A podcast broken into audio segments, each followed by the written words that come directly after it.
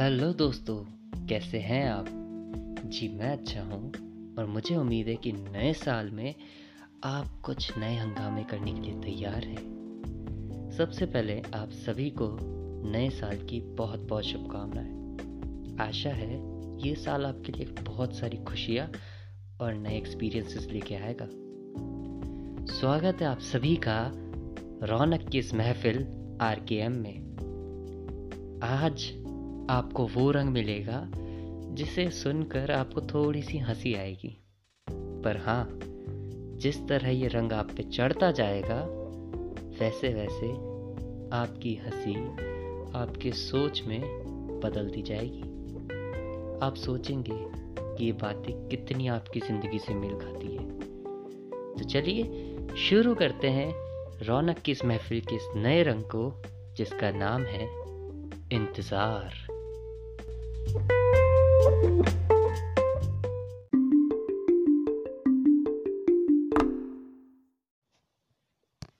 इंतज़ार। कितना खूबसूरत लफ्ज़ है ना? हर कोई किसी के लिए करता है। हर किसी को होता है। हम सभी इसी में उलझे रहते हैं। इंतज़ार। खोए अपनों का, टूटे सपनों का बिखरे अरमानों का, बुझते चलते उन पैमानों का। क्या कुछ नहीं होता इसमें? हर किसी की ज़िंदगी का सबसे अहम हिस्सा है ये इंतज़ार। वैसे तो ज़िंदगी के हर पड़ाव में हम करते हैं इंतज़ार। कैसे? बचपन से लेकर आज तक आप अगर सोचेंगे तो बचपन में स्कूल जाने के लिए या स्कूल से आने के लिए घर पे किसी गेस्ट के आने का या किसी गेस्ट के जाने का इंतज़ार, मम्मी के कुछ मिठाई देने का इंतज़ार या खाना बनने का इंतज़ार, खाना खाने के लिए इंतज़ार, कहीं जाने के लिए इंतज़ार, कहीं से लौट आने के लिए इंतज़ार तो हमारी ज़िंदगी का बहुत बड़ा हिस्सा है ये। और बहुत खूबसूरत है। हालाँकि अक्सर इसको तकलीफ़ से भर दिया जाता है। कहते हैं ना कि इंतज़ार में दर्द बहुत होता है। उम्मीद तो होती है, पर दर्द ज़्यादा होता है। मेरा मानना थोड़ा सा अलग है। इंतज़ार अगर जिया जाए ना तो बहुत बहुत अनोखा अंदाज है। क्योंकि सोच के देखिए मान लीजिए आपको किसी चीज़ का इंतज़ार है। फॉर एग्ज़ाम्पल आपने एग्ज़ाम दी है और आपको रिज़ल्ट का इंतज़ार है, क्योंकि हमारी सबकी ज़िंदगी का बहुत बहुत बहुत कॉमन पहलू है कि हमने कोई एग्ज़ाम दिया है और रिज़ल्ट का इंतज़ार है। अब वो टाइम दर्द से टेंशन से भरने की बजाय अगर हम उसको जीना शुरू कर दें तो हमारे पास कितने अनोखे पल होंगे, सोचा है कभी आपने? अक्सर हमारी ज़िंदगी के कुछ हिस्सों में इंतज़ार की अहमियत हमें बहुत बुरी लगने लगती है, पता है। जैसे कि कुछ चीज़ें जो मैंने अपने एक्सपीरियंस में ऑब्ज़र्व करी है, वो ये कि इंतज़ार हमें बुरा किन किन चीज़ों में लगता है। सबसे पहली चीज़ है लॉन्ग डिस्टेंस रिलेशनशिप मिलने का इंतज़ार। कब मिलेंगे? कहाँ मिलेंगे? कैसे मिलेंगे? बहुत बहुत तकलीफ़ देता है ये इंतज़ार। दूसरा है किसी अपने को खो देने का।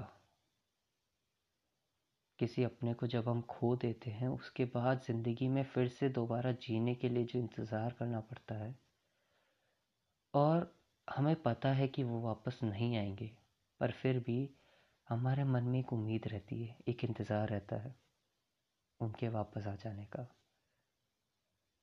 तीसरा है, जब रिलेशनशिप में ब्रेकअप हुआ हो, या उस दौर से गुज़र रहे हो जब आप एक दूसरे से बहुत दूर जा चुके हो मन से। कहने को साथ हो पर मन से नहीं। उस वक्त इंतज़ार की सब पहले जैसा हो जाए, सब कुछ ठीक हो जाए। चौथा तब जब आपकी आशाएँ तो है, पर आपको ये नहीं पता कि उनको पूरा कैसे करना है। जैसे कि आपके पास जॉब अपॉर्चुनिटीज़ तो है, पर आपको जॉब क्या करनी है, वो नहीं पता। या आपने तैयारी तो करी है, पर आपका एग्ज़ाम कब होना है, वो इंतज़ार। और ऐसे कितने ही पहलू है जब हम इंतज़ार करते हैं, पर आज मैं सिर्फ़ इन चार के बारे में बात करूँगा।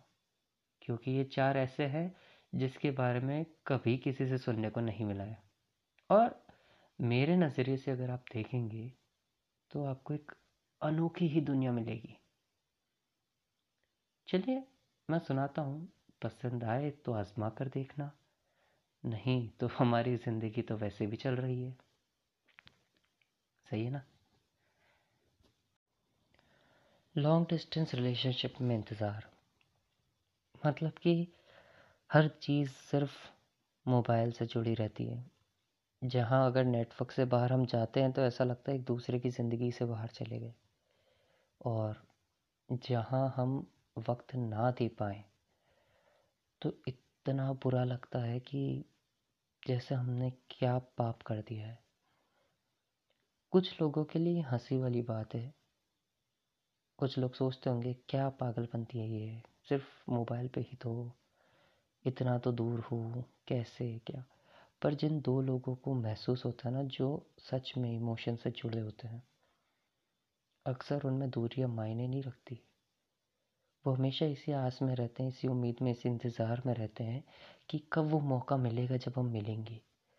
वो चाहे दस मिनट की मुलाकात हो, पर उसका हर एक पल जीने के लिए होता है। यूँ तो हम किसी से हर महीने, हर हफ़्ते, हर दिन मिलते हैं, पर कभी हम ये नहीं सोचते कि उनसे मिलने के बाद या उनसे मिलने के वक्त हम कितने लकी हैं कि हम इनसे मिल पा रहे हैं। हम कितने लकी हैं कि हम एक दूसरे से साथ बैठकर, हम एक दूसरे के पास बैठकर बात कर पा रहे हैं, कहीं जा पा रहे हैं। जब एक दूसरे से दूर होते ना और इंतज़ार रहता है मिलने का। तो वो पल चाह कर भी कोई बयान नहीं कर पाता। पर अक्सर इन, इस इंतज़ार में ना दर्द होता है कि अगर ना मिल पाए ये जैसा हम चाहते हैं उस तरह का इन्वामेंट नहीं मिला या अगर चीज़ें एट मोमेंट बदल गई या कैंसिल हो गई मीटिंग तो क्या होगा? वो उसी तरह की इमोशंस होते हैं कि आपने सब तैयारी करी एग्ज़ाम के लिए और फिर भी आपके एग्ज़ाम में कुछ नंबर से आप फेल हुए हो। बहुत दुख होता है, बहुत। पर एक बार के लिए इसको यूँ सोचिए कि आप मिलने वाले हैं। आपने चीज़ें डिस्कस करी है। काफ़ी अच्छी प्लानिंग करी है। कब, कहाँ, कैसे मिलना है? सब कुछ आपने प्लान किया है। पर एट द एंड एक दूसरे को देखो और सिर्फ़ ये बोलो कि अगर ना भी मिल पाए ना तो भी हमें बुरा नहीं लगेगा। अगर ना भी मिल पाए तो भी मौका आएगा। ना मिल पाए तो क्या हुआ? इस बार नहीं मिल पाए। पर ऐसा नहीं है कि ये एंड है। ऑब्वियसली आज नहीं तो कल कल नहीं तो परसों नहीं तो एक हफ़्ते बाद, एक महीने बाद, पर हम मिलेंगे। ये अंत नहीं है, हम मिलेंगे। कभी इस तरह से सोच के देखो। तो ना मिल पाने का दुख है ना? वो खत्म होके दोबारा मिल पाने की खुशी में बदल जाएगा। इस बार नहीं मिल पाए की जगह। हाँ हम वापस मिलेंगे। मैं बदल जाएगी। एक दूसरे को देख के दुखी होने की बजाय ये सोचो ना कि हो सकता है कि आपका इस बार मिलना आपके लिए दुख का कारण बन जाता या कुछ ऐसा हो जिससे आपको तकलीफ़ हो और आप शायद आगे ना मिल पाए। पर वो, आप उससे बच चुके हैं। आपके पास अभी भी मौके हैं मिलने के। This is not the end तो अपने आप आपके अंदर खुशी बढ़ती है। कभी सोच के देखिए इस नज़रिए से। किसी अपने को खो देने के बाद का इंतज़ार कि क्या हम उनसे मिल पाएँगे? हमें पता है कि वो वापस नहीं आ सकते। जो एक बार छोड़ के जा चुका है, वो शायद वापस ना आ पाए। पर इसका ये मतलब नहीं है कि हमारी ज़िंदगी ख़त्म हो गई। हम कुछ वक्त के लिए रुके ज़रूर हैं, क्योंकि हम उनसे इतना जुड़े हुए हैं कि हमें अकेलापन, अधूरापन लगता है। हाँ हम नहीं जीना चाहते उनके बिना। वो हमारे साथ महसूस तो होते हैं, पर है नहीं, मौजूद नहीं है। सिर्फ़ एक आस, एक इंतज़ार रहता है कि बस वापस आ जाओ, काश वापस आ जाए, काश। कैसे भी करके एक बार के लिए सही वापस आ जाए। ज़रा एक बार आप सोचो, अगर वो वापस आ भी जाए तो क्या आप दूसरी बार उन्हें खो पाओगे? क्या आप खुद को संभाल पाओगे, अगर दूसरी बार भी खो दोगे? सोचो। अगर वो जो आपको इतना प्रिय है, इतना प्यारा है वो आपसे दूर जा चुका है। अगर वो लौट आए तो क्या आप उसको उतने ही प्यार से रख पाओगे? या सिर्फ़ चिंता में रहोगे कि ये अब जाएगा अब जाएगा? और अगर वो दूसरी बार आपको छोड़ के जाएगा तो क्या आप झेल पाओगे? नहीं ना। तो फिर ये जो उम्मीद होती ना कि आएगा, उसको तकलीफ़ मत होने दो। बस एक उम्मीद रहने दो कि हाँ शायद वो एक दिन आएगा। जब आप ये सोचेंगे ना कि शायद एक दिन आएगा तो आपको और आगे जीने की तसल्ली मिलेगी, ताकत मिलेगी। पर अगर आप ये सोच दो ना कि क्यों नहीं आता, बस एक बार तो आ जा। वो एक बार अगर आ भी गया तो क्या आप दूसरी बार उसको खोने दोगे? और जिसको खोना है, क्या आप उस वक्त खुद को झेल पाओगे जब दूसरी बार आपके साथ वही हादसा होगा? नहीं ना। तो फिर इस इंतज़ार को, इस उम्मीद से जियो ना कि हाँ वो आएगा। कभी ना कभी, किसी ना किसी मोड़ पे कुछ तो ऐसा होगा कि वो मुझे फिर से महसूस होगा कि वो है। फिर देखो, ज़िंदगी कितनी अच्छी होती है। बस थोड़ा सा ही समझाने की ज़रूरत है खुद को। तीसरा है वो लम्हा, जब आप किसी से पिछड़ने वाले हो। हालातों से दूर हो, पर मन से पास हो, या फिर मन से दूर हो, और एक दूसरे के साथ हो। साथ रहना आपकी मजबूरी है, या फिर साथ ना हो पाना आपकी मजबूरी है। दोनों ही सूरत में इंतज़ार रहता है। हाल ही में जो सबसे ज़्यादा तकलीफ़ देने वाला इंतज़ार रहा है, वो ये कि जब दो जने साथ में खुश है, प्यार है, सब कुछ है, पर उनमें से एक की शादी कहीं और होने वाली हो। ये जो इंतज़ार होता ना, कि हम क्या करें? दो में से अगर एक कहीं और चला जाएगा फिर हमारा क्या होगा? ये इंतज़ार जानलेवा होता है। ये आपके दिमाग को उस हालत तक तबाह कर देता है कि आप खुद को तकलीफ़ देने से पहले सरासी भी बात नहीं सोचोगे। जब आप सब भूल जाते हो कि आपसे प्यार कौन करता है, आपके लिए है कौन कौन आपको सिर्फ़ वो दर्द इतना भारी लगता है कि आपको सिर्फ़ उससे पीछा छुड़वाना है, कुछ भी करके। बहुत बहुत हानिकारक होता है ये इंतज़ार। जिसने कभी किया ही नहीं, उसके लिए तो हँसी का विषय है। हंस तो कोई भी किसी पर भी सकता है। पर जब हम उस दर्द से गुजरते हैं ना, और जब हमें कोई ठिकाना, कोई सहारा नहीं पता तो बहुत हानिकारक होता है पर ऐसा नहीं है कि इसका कोई सल्यूशन नहीं है। मैंने कहा ना, मेरे नज़रिए से अगर आप चीज़ें देखोगे तो वो एक अलग ही दुनिया खुलेगी आपके लिए। पहला केस वो है जब आप एक दूसरे से पिछड़ने वाले हो हालातों की वजह से, जब दो में से किसी एक की शादी कहीं और होने वाली है और आपको अलग होना है और आप इस वजह से तकलीफ़ में हो। इंतज़ार में हो कि कब वो लम्हा आएगा जब हाँ हम अलग हो जाएँगे। उसके बाद क्या होगा? हम ये करेंगे, हम वो करेंगे। सिर्फ़ कहने की बातें होती हैं। जब उन हालातों में घुसते हैं ना खुद, तब समझ आता है किस तरह जज्बातों का भंवर हमारे अंदर उठता है और हम अपने आप को लाचार, बेबस महसूस करते हैं। अपने आप को वक्त रहते समझाना ही बेहतर है। चीज़ें जितनी एक्सेप्ट करो ना, उतनी लाइट आपकी लाइफ होगी। ये मैं अपने एक्सपीरियंस से कह रहा हूँ आपसे। आप रिग्रेट में नहीं एक्सेप्टेंस में जियो।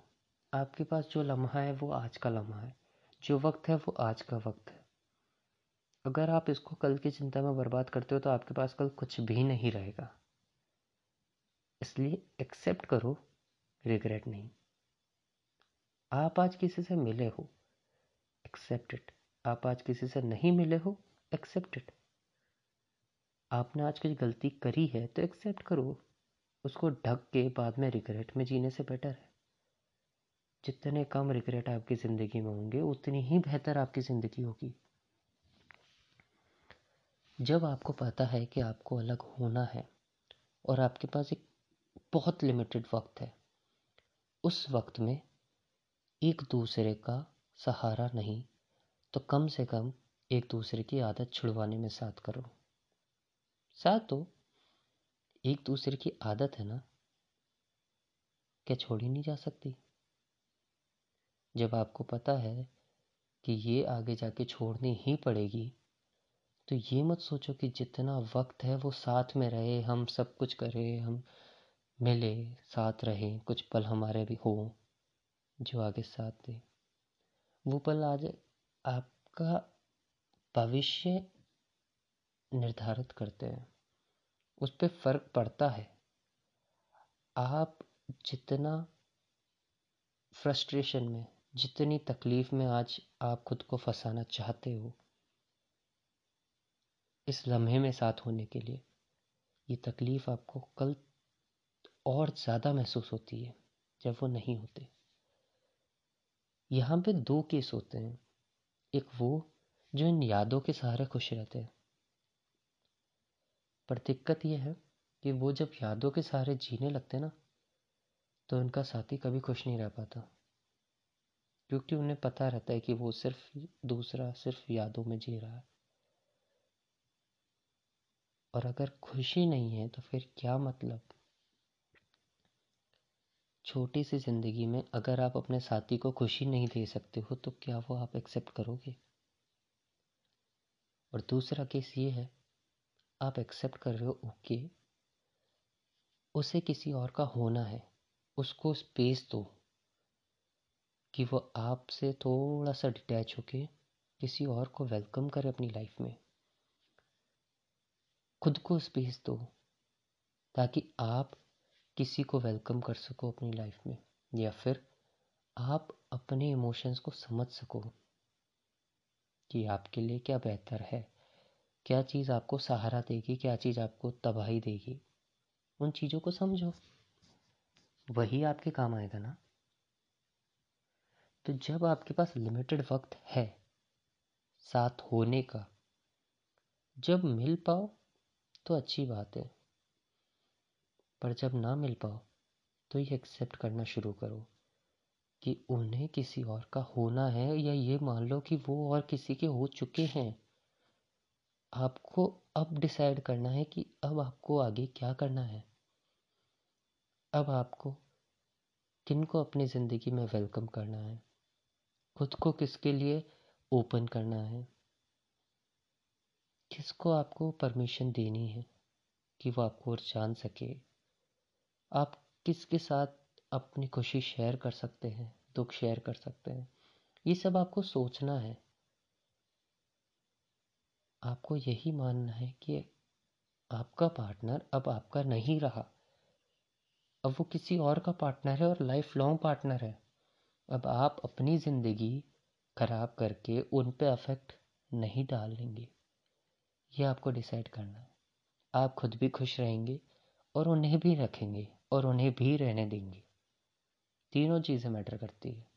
इसमें से एक भी अगर नहीं होती ना तो तीनों की ज़िंदगी पे फ़र्क पड़ता है।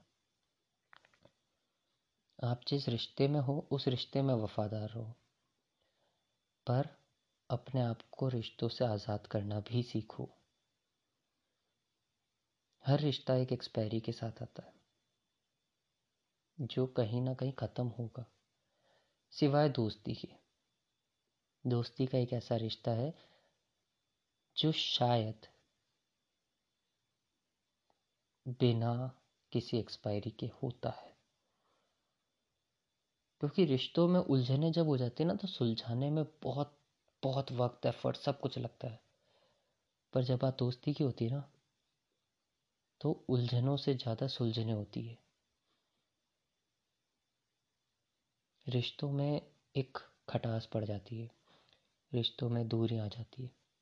दोस्तों में मनमुटाव होता है। इतनी दूरियाँ नहीं आती, अगर दोनों तरफ़ से दोस्ती निभाना चाहे तो कभी भी नहीं आती है। कोशिश करके देखिए। जो वक्त आपके पास है, उसको एक्सेप्ट करने में निकालो कि वो अब किसी और के हैं, या वो अब किसी और की है। अब हमें क्या करना है अपनी ज़िंदगी में? उनके आने से पहले तक हम क्या थे? आज हम क्या हैं? और अब हमें भविष्य में कैसे बनना है? हमें क्या करना है? उस पर ध्यान दीजिए। और अब बात वो वो इंतज़ार जब आप साथ हो, हालातों से, पर मन से दूर हो। आप साथ रहते हो, आप साथ उठते हो, बैठते हो, सब काम करते हो, आप बात करते हो, आप सब कुछ करते हो, पर आपके मन ही एक दूसरे से दूर है। जब आपके रिश्ते में कोई गर्मी बची ही नहीं है, सिर्फ़ इंतज़ार है कि कब हम एक दूसरे से छुटकारा मिलेगा। साथ होकर दुखी होने से बेहतर है अलग होकर सुखी होना। क्योंकि अगर आप सच में दुखी हो ना अपने रिश्ते में? तो आप गलत रिश्ते में हो, पता है आपको? कहते हैं, शादी का सात साल, सात जन्मों का होता है। पर अगर आप अपनी शादी में खुश नहीं हो ना तो आपने पार्टनर गलत चूज़ किया है। कोई भी रिश्ता सुख और दुख दोनों बैलेंस में लेके आता है। आप ज़्यादा सुखी हो तो भी कहीं ना कहीं आपका दुख इंतज़ार कर रहा है। और अगर आप बहुत दुखी हो तो आपका सुख इंतज़ार कर रहा है, बस डिपेंड करता है कि वो किन कंडीशंस में बाहर आएगा। और वो इंतज़ार आप करते हो, अपने रिश्ते को खींचते हो कि शायद कल बेहतर होगा, शायद कल बेहतर होगा इस आस में, इस इंतज़ार में कि शायद अलग ना होना पड़े। पर जब हर कोशिश करने के बाद भी आपको पता है कि चीज़ें नहीं बन सकती। खुश नहीं रह सकते साथ। तो थोड़ा थोड़ा हालातों से भी दूरी करना ज़रूरी है। जिस रिश्ते में, जिन हालातों में आप खुश नहीं रह पाते बिल्कुल भी, आपको उनसे थोड़ा सा दूर जाने की ज़रूरत है। जब आप साथ होकर खुश नहीं हो तो खुशी खुशी डिस्कस करके अलग हुई और वो भी नहीं तो अपने आप को थोड़ा सा एक दूसरे से अलग कीजिए और कह कर कीजिए। अगर आप श्योर हैं कि अलग होना ही बेहतर है तो ज़्यादा खींचने का कोई मतलब नहीं है। वो इंतज़ार अक्सर तकलीफ़ देता है, क्योंकि फिर वो एक ऐसे पड़ाव पे ले जाता है जहाँ आप कुछ भी करने की सिचुएशन में रहते ही नहीं है। आप कल पे डोल, डालते डालते डालते डालते उस हालात पर पहुँच जाते कि अब आपके पास न तो कल का ऑप्शन रहता है और ना आज का, जहाँ अलग होने के बाद भी आप खुश नहीं हो पाएँगे। उस कंडीशन से खुद को बचाओ और जो भी है, साफ़ कहिए, जब साथ खुश नहीं है जब साथ में रहकर खुशी नहीं दे सकते तो फिर दोनों आज़ाद होइए ना अपनी ज़िंदगी से। नई ज़िंदगी शुरू हुई। फिर कल के इंतज़ार में क्यों जीना? और ये देखना कि शायद कल बेहतर होगा, शायद कल बेहतर होगा। इंतज़ार करो। मैं ये नहीं कह रहा, बिल्कुल ही ना करो, क्योंकि नोक झोंक हर रिश्ते में होती है। तकरार, लड़ाई, झगड़े, प्यार, मोहब्बत सब में होती है। पर उतनी ही हो जितनी ज़रूरी है। जब हद से अति हो जाए तो या तो किसी को समझाने की ज़रूरत है और चीज़ें बातचीत से सुलझ जाती है अगर सुलझाने वाला हो। अगर दोनों चाहे तो चीज़ें सुलझ जाएगी। पर अगर दोनों को पता है कि नहीं, हम खुद भी जानते हैं कि हम सिर्फ़ खींच रहे हैं रिश्ता तो वहाँ अलग होना बेहतर है। देखा, इंतज़ार जीवन का कितना अभिन्न अंग है। हम चाहकर भी इंतज़ार से दूर या इंतज़ार को खुद से दूर नहीं कर सकते। हमें हर पल, हर लम्हे, हर दिन, हर हफ़्ते, हर महीने, हर साल इंतज़ार रहता है और रहेगा। तो क्यों इंतज़ार को दर्द से जोड़ना? और क्यों खुद को दर्द में फंसाना? दर्द जब तक आपको खुशी से मिलवाता है ना, तब तक अच्छा है। पता है, मैं कई बार खुद दुखी होता हूँ चाह कर क्योंकि वो एहसास दिलाता है आपको कि आपके अंदर जज्बात है। आप क्या सोच सकते हो? आपकी ज़िंदगी कैसी है? क्योंकि जब भी इंसान दर्द में होगा, दुखी होगा, वो अपने बारे में सोचेगा। थोड़ा बहुत दर्द होना, दुखी होना ज़रूरी है। इंतज़ार करना ज़रूरी है। पर इतना नहीं कि वो आपसे आपकी खुशी ही छीन ले। इंतज़ार बहुत खूबसूरत है। बस एक बार जी के देखो। जब भी आपको इंतज़ार है, आप उस लम्हे को, उन हालातों में जीने की कोशिश करो। बजाय कल की सोचे। बहुत खूबसूरत पल मिलेंगे आपको। आपका रिज़ल्ट कल आने वाला है, उसकी वजह से आज आप परेशान रहो।